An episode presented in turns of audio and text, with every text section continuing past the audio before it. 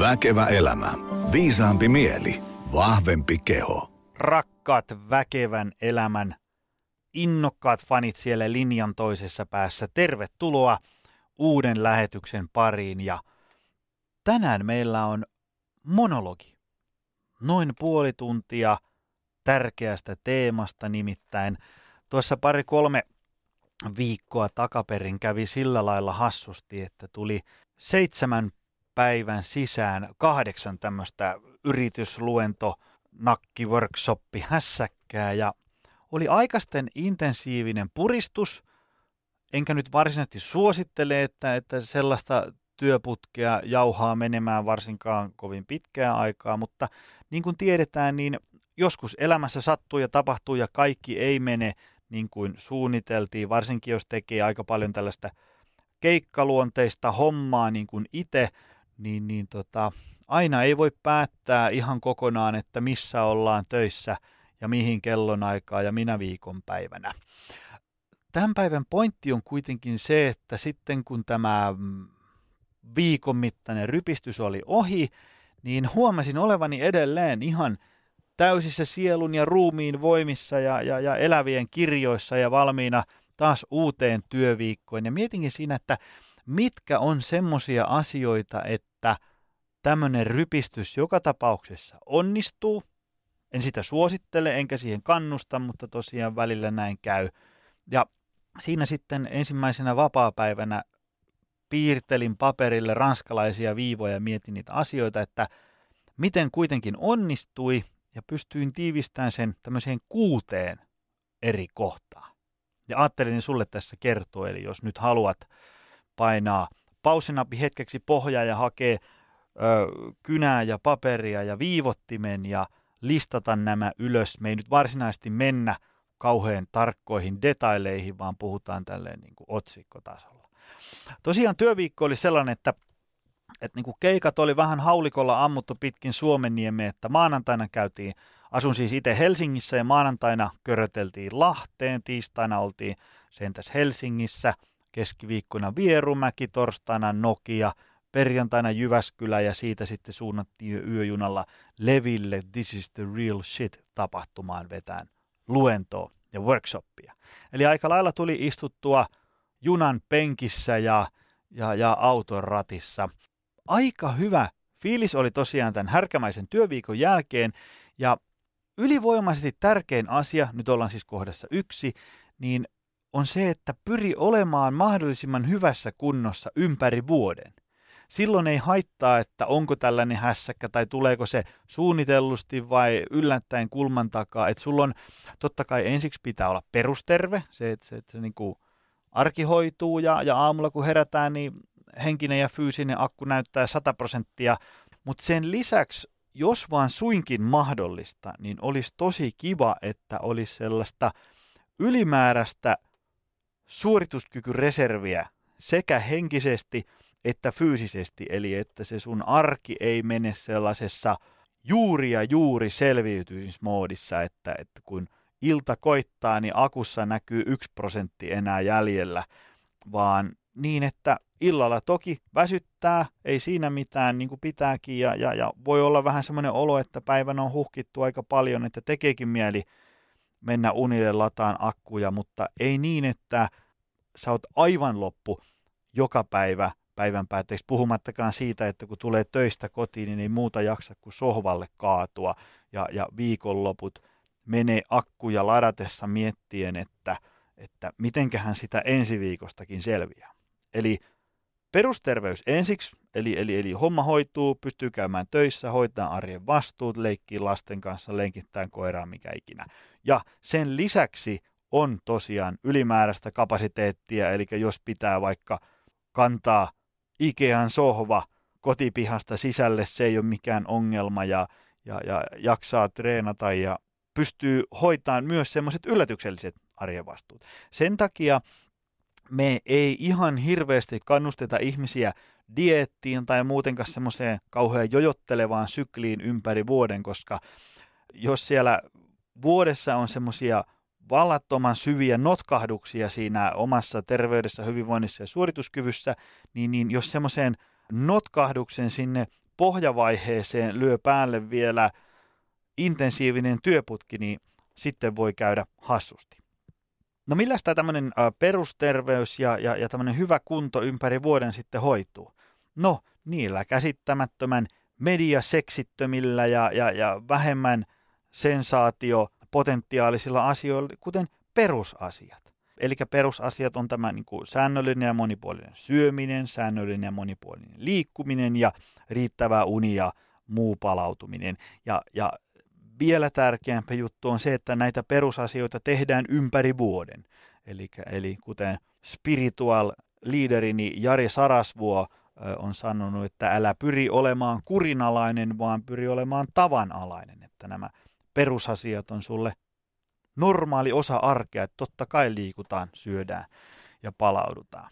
Ja sitten tosiaan niin kuin on hyvä ymmärtää se, että jos sun työ on joko itse oot niin päättänyt tai, tai muutoin se on ö, sulle annettu sellaisena, että se muistuttaa tällaista, jos ajatellaan sun työn kuormittavuutta ja, ja tavoitteita, niin se muistuttaa tällaista kansainvälisen tason kilpaurheilua, niin, niin ei ole hirveän hyvä lähtötilanne, että jos työ on sellaista, mutta sun oma henkinen ja fyysinen kapasiteetti on siellä niin kuin piirikunnallisella tasolla. Eli silloin se johtaa siihen, että kun hyppään siihen intensiiviseen työelämään mukaan, niin lähdetään vähän niin kuin mopolla moottoritiellä ja sitten siinä voi äkkiä käydä hassusti.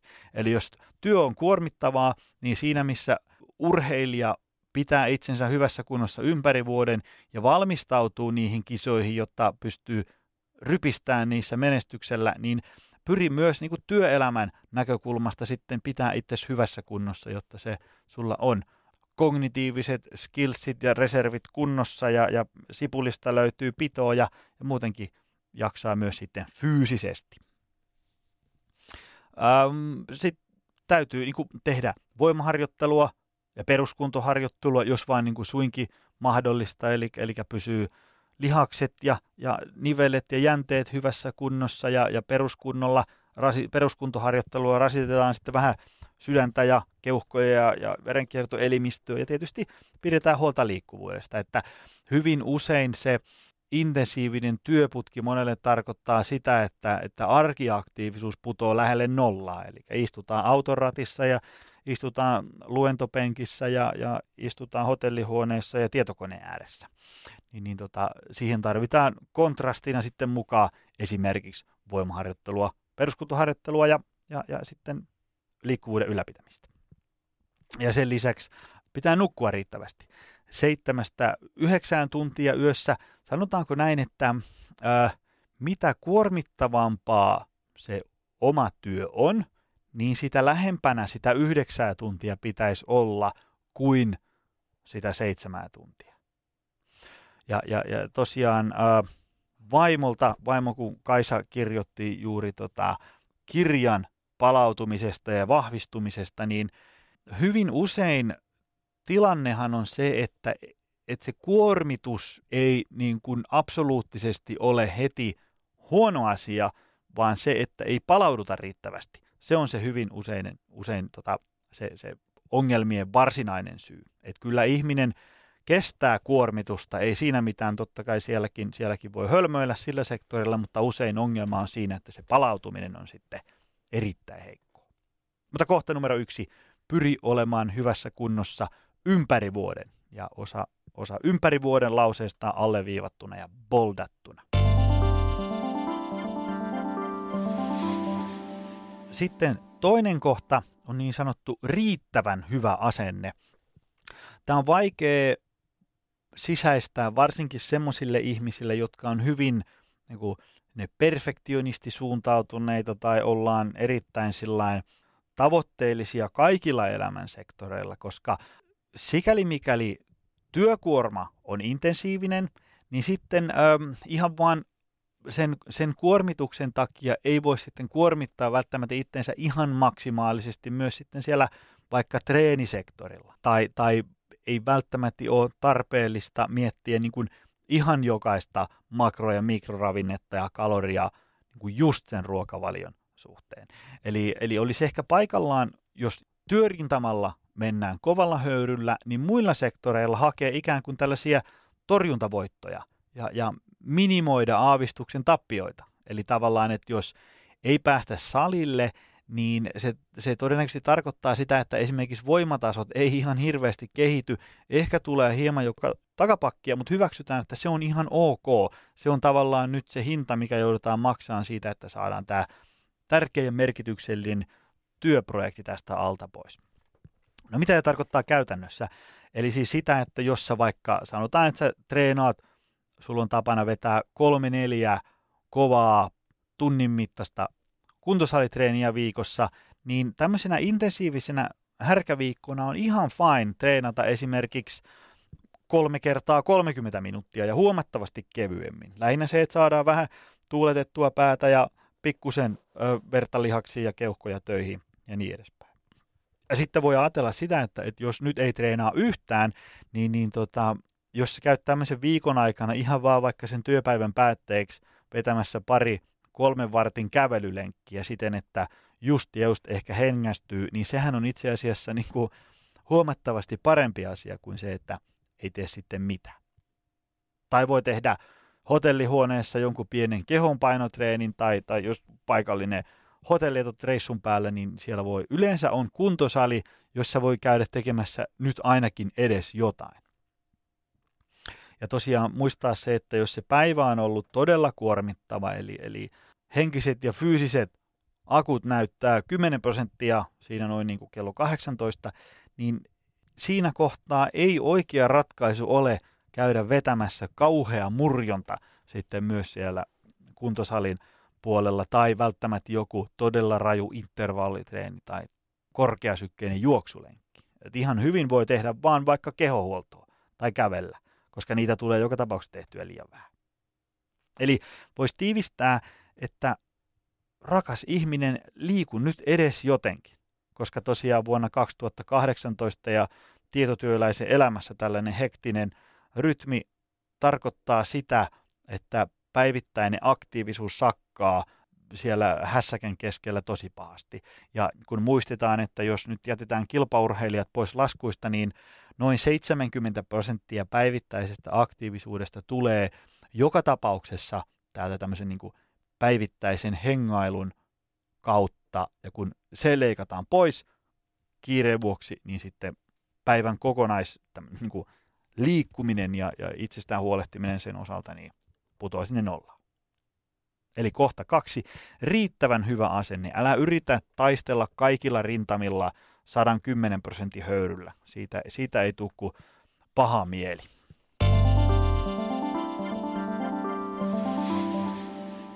Kohta kolme. Muista unia palautuminen. Itse asiassa nyt kun miettii, niin tämä ehkä pitäisi olla kohta yksi. Ö, mutta tosiaan tämmöisen hässäkän keskellä niin pidä kynsin ja hampain kiinni siitä, että nukutaan 7-9 tuntia. Kaikesta muusta voidaan tinkiä. Safkan ei tarvinnut olla ihan niin justiinsa, treenin ei tarvi olla ihan niin justiinsa, mutta olisi hyvä, kun se uni olisi ihan niin justiinsa. Ihan vaan siitä ei nyt mennä siihen, että minkälaisia vaurioita ja ongelmia se aiheuttaa umpieritysjärjestelmässä ja miten tota, aivot ei toimi. Mutta lähdetään ihan siitä, niin kuin tiedät varmasti konkreettisesti, kun uni sakkaa, eli unta tulee tosi vähän, vaikka 5-6 tuntia, niin, niin kaikki on ihan pirun vaikeaa. Ja se, se että, että ongelmanratkaisukyky, paineensietokyky, kyvyt käsitellä stressiä, sietää työkavereita – ja, ja vaikeita asioita ja miettiä niin kuin valoisaa tulevaisuutta, niin kuin tieto, tietotyöläinen usein joutuu näitä edellä mainittuja asioita tekemään, niin ne ei vaan yksinkertaisesti onnistu univajeessa. Varsinkin mitä pitempään se, se, se jatkuu, niin, niin ei onnistu. Ähm, ja ja, ja tota, sitten taas kääntäen, kun uni on kunnossa, niin ei silloinkaan asiat tapahdu ihan sormia napsauttamalla, mutta ne on huomattavasti helpompia kuin se, että on nukuttu tosi vähän. Millä tämä sitten hoituu? No tietysti ensimmäinen asia on se, että sitä unta ihan tietoisesti priorisoidaan. Että niin kuin siinä kohtaa, kun päivä alkaa, päivän loppu alkaa hämöttää, niin ruvetaan edistämään sellaisia asioita, jotka mahdollistaa sen, että päästään ajoissa nukkumaan. ensimmäinen asia on tietysti se, että, että, että älä ota illalla alkoholia lähellä nukkumaan menoa. Tiedän hyvin, miten polttava fiilis olisi ottaa pari lasia punaviiniä, kun on saatu hieno projekti tai, tai, tai iso rypistys maaliin ja, ja antaa pieni palkinto siitä itselle ja saada se raukea fiilis ja vähän pää irti sieltä työasioista. Kyllä, sillä parilla lasilla viiniä voi saada sen, sen niin kuin raukean fiiliksen, pään irti työasioista ja vintin pimeäksi, mutta ongelma on siinä, että se uni ei ole palauttava. Että sä oot kyllä taju pois, mutta, mutta et palaudu lähelläkään niin hyvin ja sitten sä heräät aamulla vaikka kahdeksan tunnin yöunien jälkeen ja ihmettelet, että minkä takia on kaislaa potkurissa vaikka nukuin niin paljon. Ja sitten toinen, vältä kaikkia sellaisia asioita, jotka saattaa saada aikaan stressireaktion, esimerkiksi provosoidut jostain asiasta tai alat murehtiin jotain. Eli en ehkä suosittele menemään sinne työsähköpostiin juuri ennen nukkumaan menoa. Siihen voi vetää ihan semmoisen jonkun yksiselitteisen viivan sinne päivän kalenteriin, että esimerkiksi kello 20 tai 21 jälkeen työmailiin ei enää, ei enää mennä, ei neuvottelukysymys.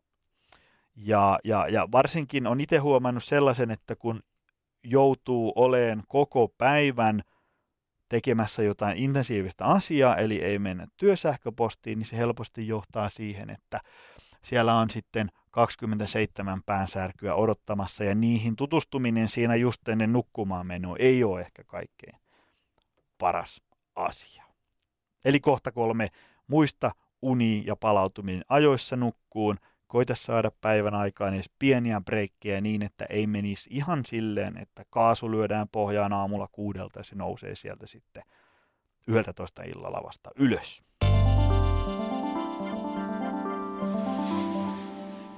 Neljäs kohta. Syö fiksusti ja joustavasti. Tässä on itse asiassa yksi tärkeimpiä syitä, minkä takia me opetetaan meidän valmennettaville, jotka usein on työssä käyviä ihmisiä, että ei opeteta niinkään, että lautasella pitää olla 127 grammaa Kariniemen maustamatonta kanarintaa ja 54 grammaa keittämätöntä riisiä ja niin edespäin, neljä siivua kurkkua ja sillä. Koska ö, helposti käy niin, että kun se päivä on jo kuormittaa ja, ja, ja stressaa, niin jos sen lisäksi pitää ihan tolkuttomasti vaivata päätä myös niillä ravintoasioilla siihen päälle, niin sitten se tavallaan hyvä intentio siitä, että syödään fiksusti, puhtaasti, mitä se nyt ikinä sitten haluaa sitä kutsua, niin, niin tota, saattaa kääntyä itseä vastaan. Ja sitten tulee sellainen, että akut näyttää 20 pinnaa ja sitten se pitää ruveta vielä noin niin kuin stressaamaan siitä, että kuinka paljon tämä mun kanarinta nyt painokaan, niin voi helposti tulla se semmoinen fuck it-ilmiö ja sitten vedetään raksin buffet tyhjäksi, kun ei voisi vähempää kiinnostaa. Eli sen takia me opetetaan usein semmoisen niin joustavan ravitsemuksen periaatteet, ja niiden avulla pystyy syömään fiksusti, joustavasti, energiatasoja ja, ja terveyttä ja pitkää ikää tukevasti ilman kohtuutonta stressiä maalla, merellä, ilmassa, töissä, lomalla, missä ikinä. Ja ei mennä nyt sen syvällisempiin detaileihin, mutta ihan vaan niin kuin hieman raottaakseni ovea, mitä se tarkoittaa, niin sillä pääsee tosi pitkälle, että sä menet sinne ö, lounasmestan bufeeseen ja, ja otat siihen tota, puolilautasta kasviksia. Sen kun tekee, niin todennäköisesti osuu jo oikeaan. Kasviksia ei voi koskaan syödä liikaa. Kasvisten syönti on varmaan ehkä ainoa asia, mistä kaikki maailman täysjärkiset ravitsemus gurut ja amatöörit on samaa mieltä, että kasviksia pitää syödä. Puolilautasta niitä, sitten neljäsosa lautasta jotain proteiinia, eli siis lihaa, kanaa, kalaa, mereneläviä, kananmunia, rahkaa, reijuustoa, pähkinöitä, soijaa, tofua, härkistä, nyhtistä, mitä näitä nyt on. Yksi neljäsosalautainen niitä. Ja sitten se ö, jäljelle jäänyt neljäsosalautasta voi heittää sitten näitä tämmöisiä hiilihydraatilähteitä, eli riisiä, pastaa, perunaa, bataattia, leipää, kvinoaa, mitä ikinä. Ja sitten kun se lautanen on ikään kuin täynnä, niin siihen päälle sitten peukalon tai kaksi verran jotain rasvanlähteitä, tyyliin pähkinät, siemenet, luraus, oliiviöljyä, avokadoa, tämmöisiä. Ja siinä me melkein sitten ollaan. Tuolla luulisi pääsevän aika pitkälle. Tämä on otettu käyttöön precisionnutrition.com hyvin, hyvin, e- ehkä jopa maailman paras, ehkä jopa parempi kuin me valmennusyrityksenä, niin heidän nyrkkisäännöistä jo vuosia sitten ja, ja toimii kuin junavessa. Eli syö fiksusti ja joustavasti.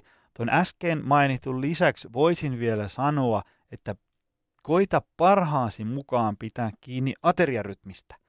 Eli suomeksi pidä semmoinen kiljuva nälkä poissa, koska se sen kiljuvan nälän, sen niin kuin raivokkaan nälän tunteen ja, ja se yhdistettynä stressikuormaan, niin yleensä sen kiljuvan nälkää seuraava ateria ei yleensä ole aivan suoraan sieltä ravitsemuksen ja terveystiedon niin kuin sieltä oppikirjan parhaalta sivulta. Eli se, että pysyykö se, se kiljuva nälkä pois kolmella vai kahdeksalla aterialla, se ei ole niinkään se, se, se merkityksellinen asia.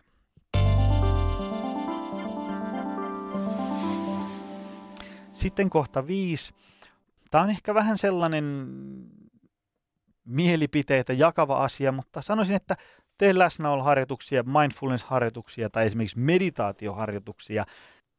Mun puolesta en ole niin ronkeli, mun puolesta voit ihan hyvin mennä metsään kävelee, halaileen puita, nuhkii ruusuja, mitä ikinä, ö, lukee kirjaa, tehdä palapeliä, täyttää sudokua, olla ystävän kanssa kahvilla, mitä ikinä. Kunhan saat semmoisen tavallaan joitain, jonkin sortin semmoisia breikkejä siihen kohtuuttomaan pahtamiseen. Että tosiaan koitetaan välttää sitä, että ei lyödä kaasua pohjaan aamulla kuudelta ja nosteta sitä vasta yhdeltä toista sieltä pois. Mutta joka tapauksessa tämmöiset mindfulness- ja, meditaatioharjoitukset on oiva keino myös sitten niin kuin hiljentää päätä sekä kesken päivän että varsinkin sitten illalla ja, ja päästä hieman käsiksi siihen, että, että milläs mallilla se stressiviisari tänään on ja mitä kaikkea siellä päässä liikkuu ja, ja, ja tota, saada pikkusen valo sinne tunnelin päähän. Ja sitten tärkein asia mun mielestä näissä mindfulness- ja meditaatioharjoituksissa, joita itse teen päivittäin, niin paras asia niissä, kun niitä tekee pidempään, niin ne on tämmöinen niin loistava keino tutustua oman mielen liikkeisiin.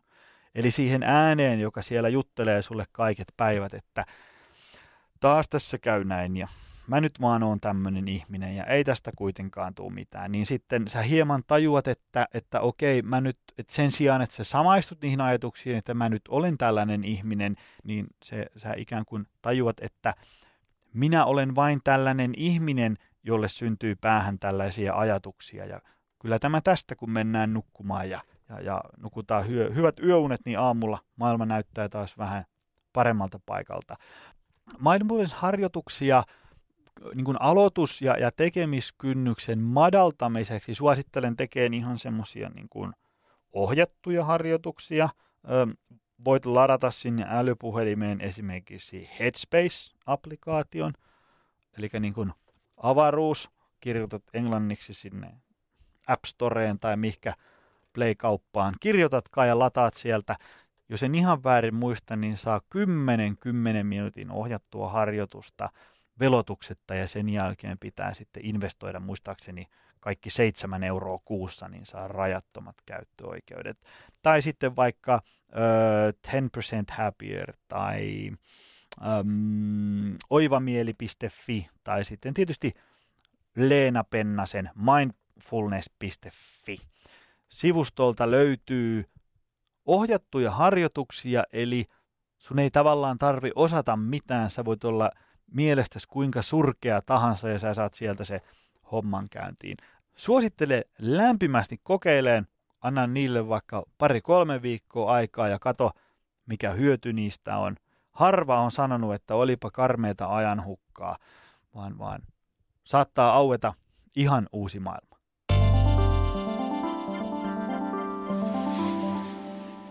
Ja viimeinen kohta, kuudes kohta, en tiedä, on varmaan sanonut jokaisen kohdan kohdalla, että tämä on kaikkein tärkein juttu, mutta tämä on ainakin tosi tärkeä juttu. Kun tämmöinen viikko on ohi, niin ota breikki. Tämmöistä ei voi olla koko ajan. Ja jos on, voi hyvinkin olla, että sä oot tosi pätevä duunissa, sä oot lahjakas, sä oot, sä oot nuoria ja viriliä, hyvässä kunnossa ja innostunut asioista, niin sä kyllä varmasti selviät yllättävänkin pitkään.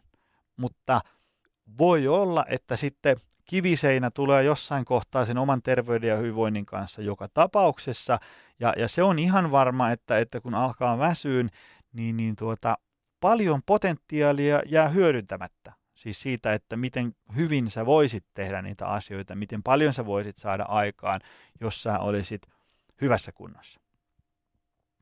Eli kalenteroi sinne kalenteriin jo etukäteen, että, että kun tämmöinen seitsemän päivän rypistys on ohi, niin sitten on niin kuin vähintään yksi päivä, mieluiten jopa kaksikin sitten kokonaan offia töistä. Eli kertauksena, jos haluaa selvitä hyvässä kunnossa härkämäisestä työviikosta, kohta yksi, pyri olemaan hyvässä kunnossa ympäri vuoden. Kohta kaksi, muista riittävän hyvä asenne. Eli älä taistele kaikilla sektoreilla 110 prosentin höyryllä, vaan hae torjuntavoittoja ja minimoi tappiot. Kohta kolme. Muista unia palautuminen. Pidä kynsin ja hampain kiinni siitä, että nukutaan vähintään seitsemän tuntia. Jos on tosi kuormittavaa, mieluiten sinne yhdeksän tunnin suuntaan per yö. Kaikesta muusta voidaan tinkiä. Kohta neljä. Syö fiksusti ja joustavasti. Todennäköisesti, varsinkin jos teet keikkahommia, niin sä et voi ihan täysin valita, mitä kaikkea siihen nenän eteen tulee, varsinkaan niin, että sä voisit päättää, että montako grammaa se sun kanarinta just tarkalleen ottaen painaa, joten sen takia opettele semmoiset joustavan syömisen nyrkkisäännöt. Jos tarvit apua, niin tökkää meille viestiä. Vitoskohta, tee läsnäoloharjoituksia, mindfulness-harjoituksia, meditaatioharjoituksia tai muuten vaan – hanki jonkin sortin kontrastia siihen stressaavalle työlle, eli jotain niin kuin huomattavasti kevyempää vastapainoa. Ja sitten se kaikkein tärkein juttu, kun härkäväinen viikko on ohi, muista ottaa breikki. Ja aikataulu tässä breikki, siivoo kalenterista tilaa sille, älä luota siihen, että kyllä mä sitten jossain kohtaa lepään, kun tämä härdelli on ohi, koska voi äkkiä käydä niin, että se sitä, sitä kautta se härdelli jatkuu sitten viikkoja, kuukausi, pahimmassa tapauksessa vuositolkulla. Semmoista tähän kohtaan. En siis suinkaan, niin sanotaanko, tarkennetaan väärinymmärrysten välttämiseksi, en kannusta härkämäiseen työpuristukseen, mutta joskus käy hässäköitä, niin tämän kuuden kohdan ohjeella todennäköisesti pystyy valmistautumaan siihen niin, että lopputulos on sitten hyvä. Ei muuta. Kiitos, että jaksoit kuunnella ja nähdään. Ja kuunnellaan ja jutellaan seuraavassa episodissa. Moi! Tutustu lisää aiheeseen optimalperformance.fi ja opcenteri.fi.